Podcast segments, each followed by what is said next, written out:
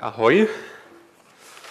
Jak říkala Lenia, můžete se se mnou dneska nalistovat Genesis 11.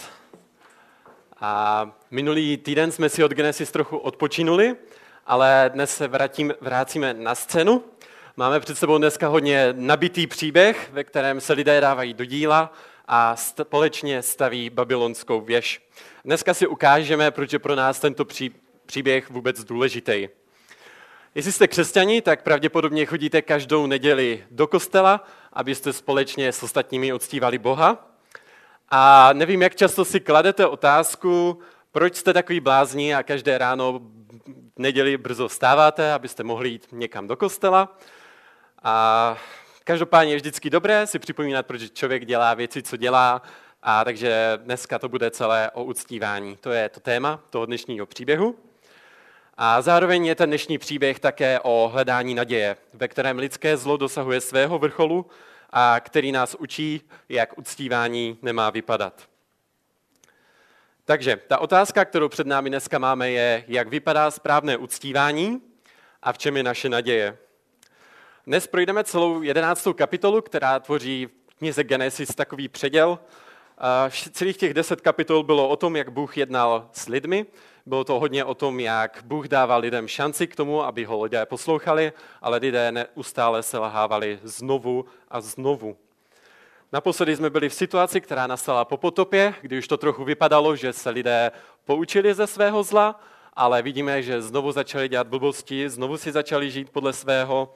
A tady v té jedenácté kapitole nastává takový předěl, kdy Bůh přestává jednat s celým světem v té knize a zaměřuje se na jedinou rodinu, na rodinu Abrahama. A jak jsem říkal, příběh o stavbě babylonské věže je příběhem o uctívání a my si řekneme dneska, jak vypadá správné uctívání, jak vypadá špatné uctívání a čeho se musíme přitom vyvarovat. Takže začneme prvními čtyři verši. Přečtu, můžete sledovat se mnou. Celá země byla jedné řeči a jedněch slov. Jak táhli od východu, Nalezli v šinárské zemi pláň a tam se usadili. Řekli jeden druhému, nuže, udělejme cihly a důkladně je vypalme. A měli cihlu místo kamene a asfalt měli místo malty. A řekli, nuže, vybudujme si město a věž, jejíž vrchol bude v nebi a uděláme si jméno, abychom se nerozptýlili po celém povrchu země. Tak, o co tu jde? proč lidé vůbec staví tu věž. Začnu takovou menší odbočkou. Nedávno jsem byl na internetu a hodně mě zaujala taková opoutávka na jeden film. A zaujala mě, protože byla taková docela netypická. Dříve než totiž ukázali cokoliv z toho filmu, tak na mě vyblafla taková věta, pro co chceš, aby si tě lidé pamatovali? Nebo jak chceš, aby na tebe lidé pamatovali? Každý na této zemi máme krátký čas a proto se vykašli na ty blbosti, které děláš v životě a začni dělat něco, co si doopravdy ty. A já jsem tím byl docela jako zaskočený tady v tomhle tom. Říkal jsem si, že obvykle v traileru během 20 sekund nenajdete tak hlubokou filozofii. Ale chtěl bych, abyste dneska podobně jako ten týpek v tom traileru, on tam měl na stole prostě v kanclu tři monitory, spoustu telefonů, upomínek a zvedl se a všechno to tak schrábnul na zem, tak chtěl bych, abyste i vy dneska spolu se mnou schrábli všechno, o čem dneska uvažujete, ať to jsou starosti o škole, nebo o rodině, nebo o čemkoliv jiném, a zkusili si odpovědět na tu otázku. Jak bys chtěl, aby na tebe lidé vzpomínali? Proč chceš, aby si tě lidé pamatovali? Kdyby si měl vybrat jednu věc, co by to bylo? Možná chceš, aby na tebe lidé vzpomínali jako na dobrého člověka, který je slušný, který dokáže přimět druhé lidi k úsměvu? Nebo chceš, aby si tě lidé pamatovali jako dobrého tátu nebo dobrou mámu? Prostě chceš, aby tvoje děti byly šťastné a chceš to víc než cokoliv? Nebo chceš udělat pro druhé lidi něco dobrého? Chceš, aby lidé na tebe vzpomínali jako na dobrého křesťana, který má Boha na prvním místě? A nebo v tom ještě nemáš jasno, nebo nevíš, nebo ti je to jedno. Ať už to je cokoliv, chci, aby jsi odpověděl, co je to. Možná si říkáte, co to je za otázky takto po ránu, A já když jsem se na tuto otázku snažil nějak odpovědět, tak mě přišla na jednu stranu zajímavá, ale na druhou stranu taková divná, jakási přehnaná. A nedávám na ní teďka svou odpověď, protože bych chtěla, aby ta otázka zůstala trochu vyset ve vzduchu, protože nám dneska pomůže porozumět tomu příběhu, který budeme číst. Pomáhá nám totiž vidět motivaci, pro co v životě žijeme, proč děláme věci, které děláme a také proč lidé v tom příběhu stavili tu věž. Je to příběh o uctívání a v tomto případě o špatném uctívání. A možná si říkáte, tyjo, kde to bere, jo? Jako, že tam prostě jsou lidé, staví nějaké město, nějakou věž a o nějakém uctívání tam není ani řeč. No, jestli jste jako já, tak jste si kladli někdy otázku, jako, co to je vůbec za věž, co tam staví. Jo? Je to jak nějaká Eiffelovka, nebo to je prostě nějaká pevnost, co to je? Tak s tím nám pomůže Michal? Možná? Jo, tohle je ta věž. A možná jste to někdy někdo viděli, třeba v hodině dějepisu. Možná si někdo i vzpomene, jak se to jmenuje, jak se tomu říkalo. Zikorát, správně, máte jedničku. A je, byly to takové věže, které se tou dobou stavěly v Mezopotámii a byly součástí chrámu. A tady tyto věže sloužily k tomu, aby tam, nebo lidé věřili tomu, že na ty věže se stupuje Bůh a ty věže měly zajistit přítomnost Boha ve městě, přítomnost Boží, přítom, boží přítomnost a Boží přízeň. Pro představu mohli mít až nějakých 90 metrů. O, jestli víte, jak jsou ty výško, výškové paneláky u šestky, tak jedna a půl paneláku, jakože docela vejška. A pro lidi to byly takové spojovací můstky mezi nebem a zemí, kde se lidé mohli potkat s Bohem a kde mohli zakoušet tu boží přítomnost a přízeň. Takže jednoduše řečeno, lidé tady staví věž, staví tady zikurat, protože chtějí uctívat. Neříká se tu koho, mohl to být Bůh nebo nějací jiný bohové, ale důležité je to, že lidé tady staví bezpečné místo, ve kterém by mohli něco nebo někoho uctívat. A znovu přečtu ten třetí a čtvrtý verš. A ten čtvrtý verš je pro nás dneska klíčový, protože je v něm zhrnutá celá podstata toho dnešního příběhu. A chci, abyste si všímali té motivaci, s jakou lidé staví, jak to budu číst. Jsou tam také tři věci, na které bych chtěl, abyste si jich všimli. Tak, čtu od třetího a čtvrtý verš. Řekli jeden druhému, nuže, udělejme cihly a důkladně je vypalme. A měli cíhlu místo kamene a asfalt měli místo malty. A řekli, nuže, vybudujme si město a věž, jejíž vrchol bude v nebi a uděláme si jméno, abychom se nerozptýlili po celém povrchu země. Jsou tady tři věci. Lidé tady staví věž, která by sahala až do nebe, staví město, aby se nerozprchli po celém povrchu země a staví věž, aby si udělali jméno. A jestli si myslíte, že se vás tento příběh zatím nějak extra netýká, tak se vás týká, protože tady tento příběh mluví o třech hlavních oblastech, kolem, které, kolem kterých se točí naše životy. Je to oblast bezpečí, reputace a nějaká duchovní rovina, nějaký vztah s Bohem podle lidských měřítek, tady v tomto případě. A jak jsem říkal, tady tohle je, jak vypadá špatné uctívání. A jestli se píšete první poznámky, tak první bod, jestli píšete poznámky, tak první bod bude tento. Cílem špatného uctívání je člověk. Cílem špatného uctívání je člověk. To, co tady lidé dělají, na první pohled totiž nemusí vypadat zase tak špatně. Jo? Vidíme, že jsou tady lidé jednotní, společně dávají ruku k dílu, staví bezpečné místo a tváří se, že chcou něco uctívat. No, to zní docela dobře, ne? Co je na tom špatně? Špatně, co je na tom, je motivace. Tváří se, že stavějí věž a město pro uctívání, ale ve skutečnosti všechno jejich uctívání směřuje k ním. Ve skutečnosti to totiž dělají pro sebe. To je to, co to říkají v tom příběhu. Uděláme si jméno, abychom se nerozptýlili po celém povrchu země. Nestaví věž pro Boha, ale ve skutečnosti sami pro sebe. Uctívání je pro ně pouze prostředek, jak získat něco jiného. Stejný problém se týká i nás, lidí dneska. Každý pro něco obětuje čas, energii, peníze a schopnosti, To je to, čemu Bible říká uctívání. A jinými slovy otázka není, jestli něco uctíváme, ale co uctíváme, protože každý z nás něco uctívá. Byli jsme stvořeni jako bytosti, které budou vždycky nevyhnutelně něco uctívat, které vždycky budou mít na prvním žebříčku, na prvním místě v žebříčku nějakou věc a ta věc bude jejich Bohem, ať už to jsou různé věci nebo člověk sám. A ta stavba věže je o tom, že máme lidé tendenci v našem uctívání směřovat k člověku a ne k Bohu. A toto se týká i lidí v církvi. Jo? Možná si říkáte, okay, my jsme tady křesťaní, my tomu věříme jak však správně, prostě věříme v Krista, věříme v Boha. Ale i my křesťané častokrát někdy na oko sloužíme Bohu, ale ve skutečnosti chceme jenom dary a ne Boha samotného. Uctívání je pro nás prostředek ne jak získat Boha, ale jak získat věci od Boha. A my vůči tomu nejsme nějak imunní. A chtěl bych, aby ty zkusil zkoumat sám sebe. Protože toto se projevuje ve spoustě oblastech a jednou z těch oblastí může být třeba modlitba. Co je hnacím motorem tvých modliteb?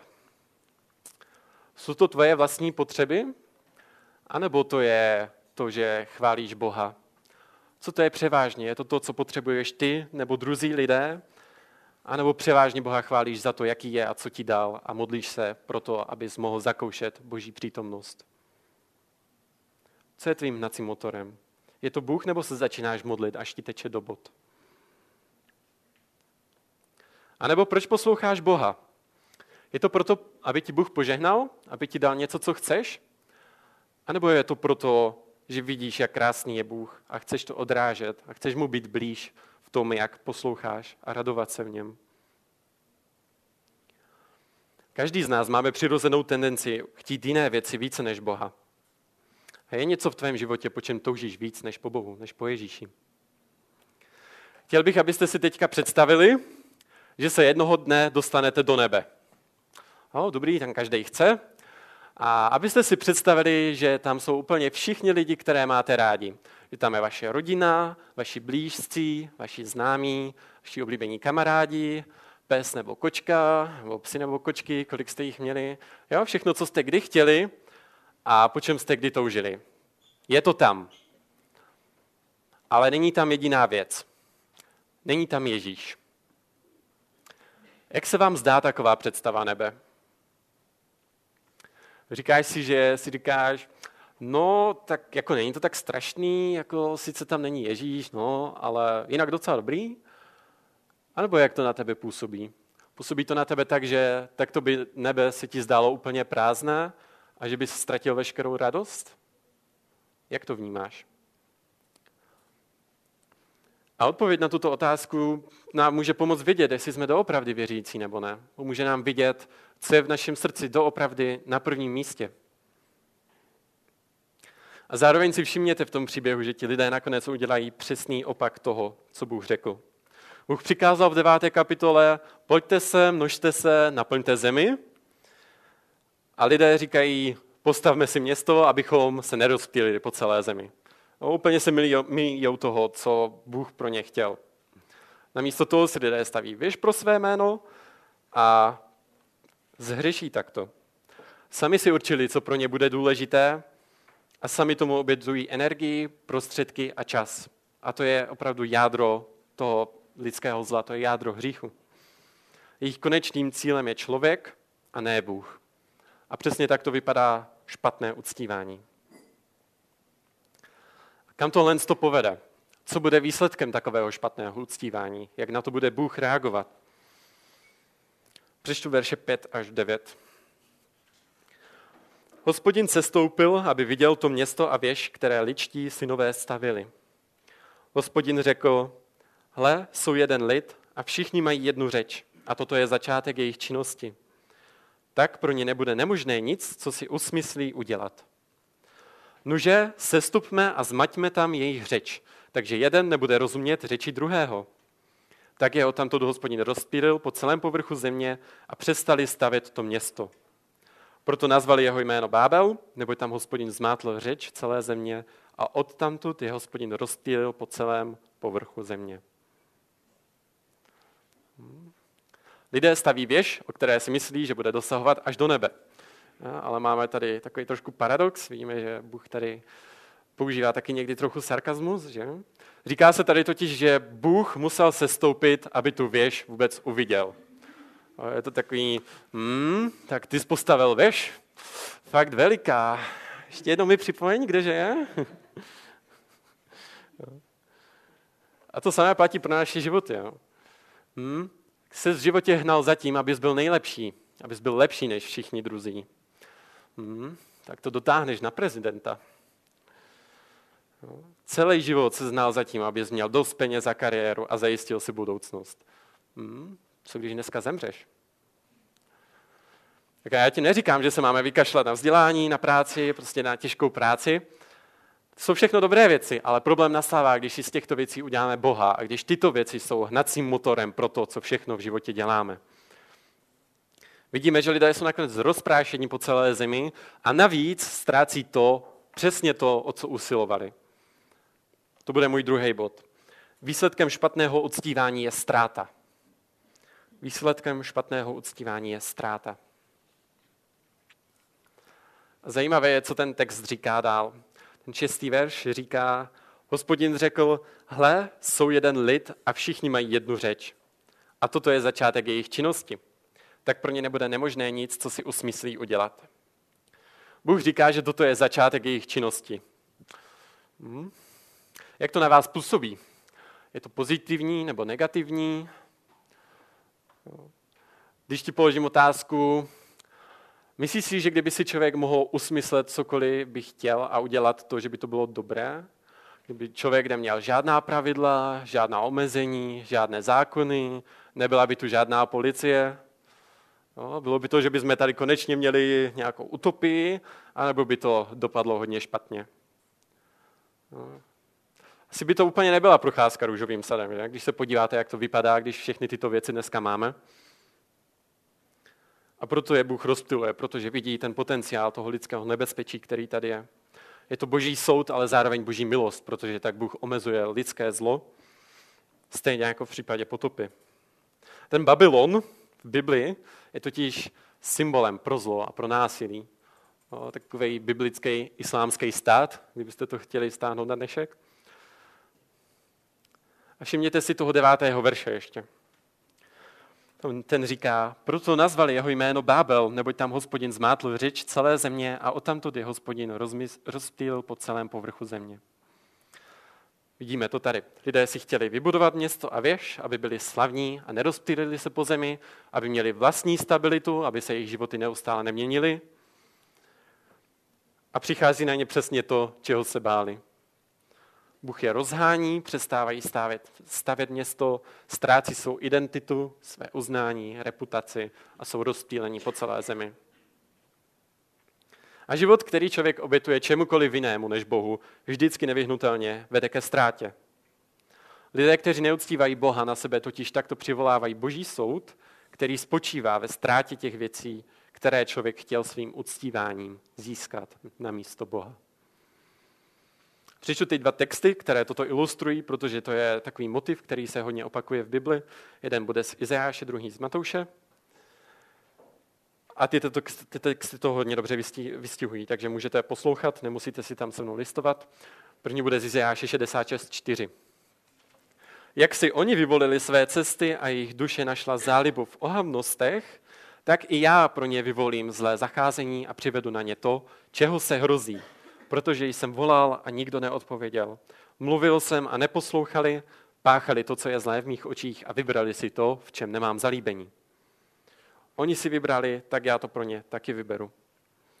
A Ježíš to formuloval takto. Je to text z Matouše 16, 24 až 27. Tehdy Ježíš řekl svým učedníkům, chce jít kdo za mnou, ať zapře sám sebe, vezme svůj kříž a následuje mne. Neboť kdo by chtěl svou duši nalézt, ztratí. Kdo by však svou duši ztratil kvůli mně, naleznej. Vždy, co člověku prospěje, získá celý svět, ale uškodí své duši. A nebo co dá člověk výměnou za svou duši? Syn člověka má přijít slávě svého otce se svými anděli a tehdy odplatí každému podle jeho jednání. Pro Ježíše znamenala snaha mít nejlepší život tady a teď ztrátu. Ztrátu, která má věčné důsledky. A jediný život, který vede k zisku, je život, ve kterém se pro Ježíše vzdáme všeho a budeme žít pro něj.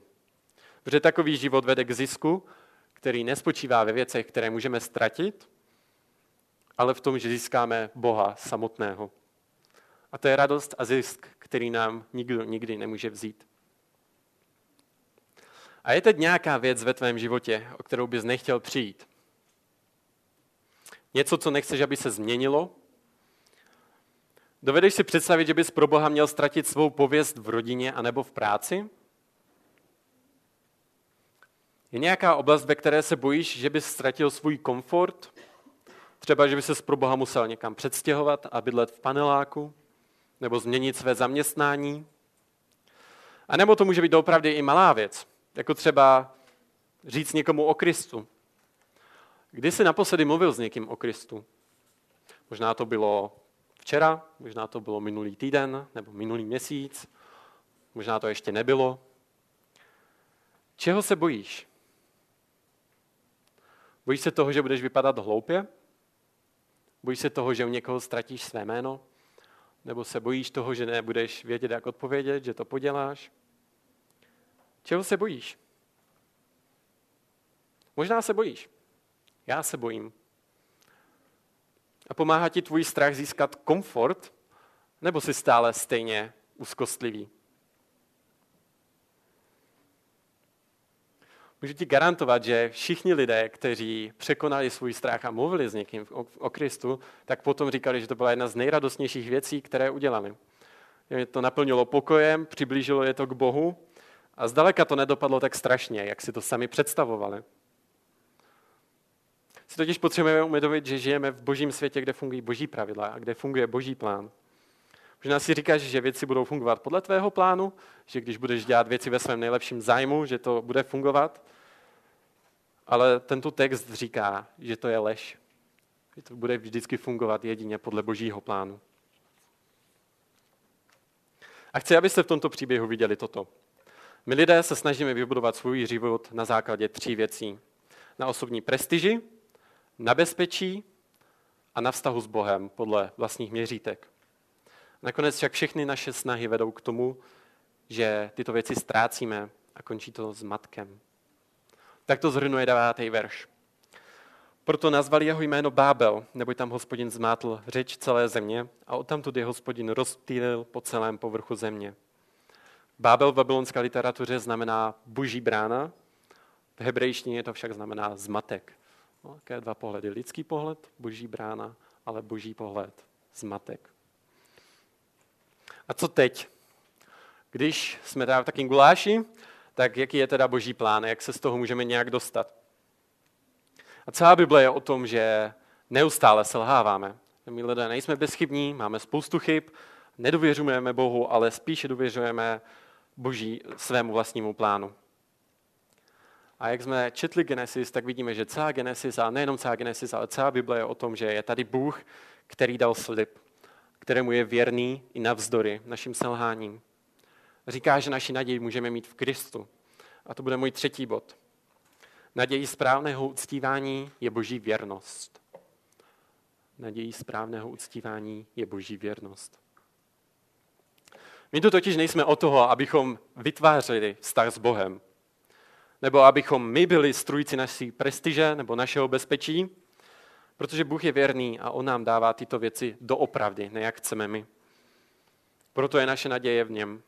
A jak nás tento text vede ke Kristu? Přečtu teďka zbytek 11. kapitoly. A možná někteří už upadáte do bezvědomí, protože víte, co následuje. Je to totiž rodokmen. A je to rodokmen od Noema, od Noemova syna Šema k Abrahamovi. A člověk si říká, že rodokmen je docela nuda, než to potom musí číst předevšema. To je potom jiný adrenalin. A, takže je tam hodně men, ale zkuste to číst se mnou a dávat pozor, jestli vás tam něco trkne do očí. Desátý verš. Toto je rodopis Šémův. Šémovi bylo 100 let, když splodil Arpakšáda. Bylo to dva roky po potopě. Po spození Arpakšáda žil Šém 500 let a splodil syny a dcery. Arpakšád žil 35 let a splodil Šelacha. Po spození Šelacha žil Arpakšád 400, 403 let a splodil syny a dcery. Šelach žil 30 let a splodil Hebera. Po splození Hebera žil Šelach 403 let a splodil syny a dcery. Heber žil 34 let a splodil Pelega. Po splození Pelega žil Heber 400 let a splodil syny a dcery. Peleg žil 30 let a splodil Reua. Po splození Reua žil Peleg 209 let a splodil syny a dcery. Reu žil 32 let a splodil Seruga. Po splození Seruga žil Reu 107 let a splodil syny a dcery. Serug žil 30 let a splodil Náchora. Po spození Náchora žil Serug 100 let a splodil syny a dcery. Náchor žil 29 let a splodil Teracha. Po spození Teracha žil Náchor 119 let a splodil syny a dcery. Terach žil 70 let a splodil Abrahama, Abrama, pardon, Náchora a Hárana. Toto je rodopis Terachův.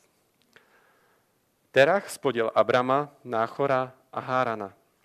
Háran spodil Lota, Haran zemřel před svým otcem Terachem ve své rodné zemi v chaldejském Úru. Abram a Náchor si vzali ženy, jméno Abramovi ženy bylo Saraj a jméno Náchorovi ženy Milka, dcera Hárana, otce Milky a Jiska. Saraj však byla neplodná, neměla dítě. Terach vzal svého syna Abrama, svého vnuka Lota, syna Háranova, svou snachu Saraj, ženu svého syna Abrahama a vyšli spolu z chaldejského úru, aby šli do kenánské země. Přišli až do Cháranu a tam se usídlili. Terachových dnů bylo 205 let, když Terach v Cháranu zemřel. Tak, proč je pro nás ten rodokmen důležitý? Proč vás tím tady tak grilluju po ránu? A jak jsem říkal, na začátku je pro nás důležitý v tom, že se tady v tomto momentě dělí Genesis na dvě části. Tento rodokmen nám má představit Abrahamovu rodinu, na kterou bude zaměřený celý zbytek knihy. A pro nás bude hodně důležitý zejména ten 30. verš se na něj podívat. Saraj však byla neplodná, neměla dítě. Zní jako, hm, tady bude nějaký háček. Máme před sebou knihu v Bibli, Genesis, kde na začátku Bůh dal lidem slib, že se narodí dítě, které přinese světu záchranu. A dostáváme se do bodu, kdy si Bůh vybírá jedinou rodinu, skrze kterou chce tento slib naplnit a vybírá si k tomu ženu, která je neplodná. Ideální kandidát. A ten rodokmen tady fakt jako není pro do králíkům. Má tu své místo, které je dost důležité. A schválně si vzpomeňte na to, jak šel děj v Genesis od začátku, od zlého k horšímu. Bůh stvořil svět, lidi to podělají a jsou vyhnáni. Bůh slíbí potomka a dochází k první vraždě. Lidi jsou pak stále horší a tak Bůh potopou vyhladí lidstvo. Přežije osm lidí, a lidé si pak staví město a Bůh je rozhání po celé zemi. A když se teda Bůh rozhodne jednat skrze jedinou rodinu, tak si vybírá ženu, která je neplodná. To je naše naděje. Trošku depresivně. Ale díky zbytku Bible víme, že Bůh nakonec udělá zázrak a Sáraj se narodí Izák, Izákovi se pak narodí další synové, ze kterých vznikne židovský národ, ze kterého pak přijde Kristus, ve kterého budou lidé doufat. Takže co nám tím chce ten Bůh říct? Co nám tím textem, tím rodokmenem tady chce říct? Celý ten příběh je o tom, do čeho vkládáme naději. A naše naděje není v našich silách, protože naše uctívání nebude před dokonalým Bohem nikdy dostatečné. To je ta hlavní myšlenka dneska. Naše naděje není v našich silách, ale v boží věrnosti. Naše naděje není v tom, jak my umíme silně doufat, ale silou naší naděje je boží věrnost. A ta dobrá zpráva pro nás dneska je, že i když děláme stále chyby a selháváme, tak je tu někdo, kdo obstál ve všem. Kdo ve všem dokonale obstál za nás. Jak nám teda příběhu babylonské věži ukazuje na Krista? Za prvé nám ukazuje to, že to nejsme my, kdo vystupuje k Bohu, ale že je to Bůh, který v Kristu se stoupil na zem. Ukazuje nám, že to nejsme my, kdo vytváří vztah s Bohem, ale že Bůh Kristus se stoupil z nebe, aby nám tento vztah daroval, abychom my ho mohli poznat. A za druhé, Bůh tady nerozptiluje jenom proto, aby rozptýlil. No, vidíme, že tady vznikají prostě národy, které potom zapadují další zemi. A hnedka v další kapitole se totiž píše, že Bůh si vyvolil Abrahama a v něm byly požehnány všechny národy země. Bůh nerozptýlil jenom proto, aby rozptýlil, ale také, aby znovu spojil aby jednou v jeho jménu spojil všechny národy ve své jménu. A to je to, co přišlo v Kristu Ježíši. V Kristu už totiž nehraje roli ani národ, ani rasa, ani gender, ani sociální postavení, ale jedině víra, protože Bůh v Kristu spojil všechny lidi, kteří v něho uvěří v jedno. Abychom my byli jedna rodina a jeden národ, který bude společně uctívat Boha. My jsme si každý svými životy stavěli věž a stavěli město pro své vlastní jméno, pro vlastní bezpečí. To je náš hřích. Ale Ježíš pro nás opustil nebe, kde bylo jeho jméno v centru, kde jemu patřila veškerá sláva. Dobrovolně se zřekl své prestiže, kterou v nebi měl a sestoupil na zem, kde byl ukřižován za branami města, opuštěný zapomenutý. Ježíš za nás prolil krev, aby nám naše hříchy odpustil a zajistil nám přístup k Bohu. A Bible dokonce jeho smrt nazývá vyhnáním nebo rozptýlením. On byl vyhnán místo nás, abychom my nemuseli být vyhnáni. A vidíme, že Bůh ho třetího dne vzkřísil z mrtvých a v Novém zákoně se píše, že Bůh ho posadil po své pravici a dal mu jméno, které je vysoko nad každé jméno. A to je to, v čem máme naději, to je to, proč jsme i tady teďka v neděli, abychom si připomínali, že Ježíš zvítězil za nás, že tam, kde my jsme selhali, on dokonale obstál. V něm máme jméno, v něm máme bezpečí a v něm máme i vztah s Bohem. A to je důvod, proč máme jako křesťaní úplnou svobodu zapomenout sami na sebe. Zapomenout na svou reputaci, na svůj komfort, protože v Kristu všechny tyto věci už máme. Už dokonale máme. Jeden misionář shrnul povolání křesťana takto, hodně pozitivně. Říkal, kaž evangelium, umři a buď zapomenut. Máme svobodu trpět, máme svobodu v tom, aby se nám druzí lidé vysmívali. Máme dokonce svobodu v tom ztratit pro Krista všechno. Protože ve vztahu s ním máme nekonečně víc. Tak vypadá správné uctívání a důvěra v boží věrnost. Boží věrnost v tom smyslu, že já nejsem strujcem své vlastní prestiže, ani svého bezpečí, ani vztahu s Bohem. Nejsem to já, ale je to Bůh, který nám toto všechno daroval v Kristu. Abych se vrátil k té otázce, kterou jsem začal na začátku. Jak chceš, aby si tě lidé pamatovali? Říkal jsem si, že ta otázka se mi na jednu stranu líbila a na druhou stranu se mi moc nelíbila. Protože jsem z ní měl takový dojem, jako já bych měl být prostě tím nejdůležitějším. Jo? Jako, že já bych měl být ten, koho si budou lidé pamatovat. Já bych měl být úžasný. Ale když jsem na tím chvilku přemýšlel, tak jsem si říkal, jo, já ani tak nechci, aby se lidé pamatovali mě. Ale můj největší toho je, aby se lidé pamatovali Ježíše, i kdybych já měl být zapomenut. Protože vím, že Bůh na mě nikdy nezapomene.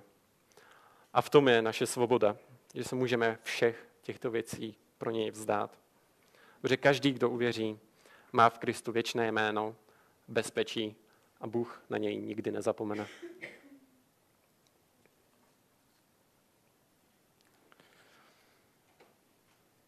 Oče, já ti děkuji za to, že ty jsi nám milosti vědal všechny tyto věci, že ty nám ukazuješ, jaký je náš hřích, když se snažíme získat tyto věci po svém, ale že jsi nám odpustil a že jsi nám v Kristu dal jméno, které nad každé jméno.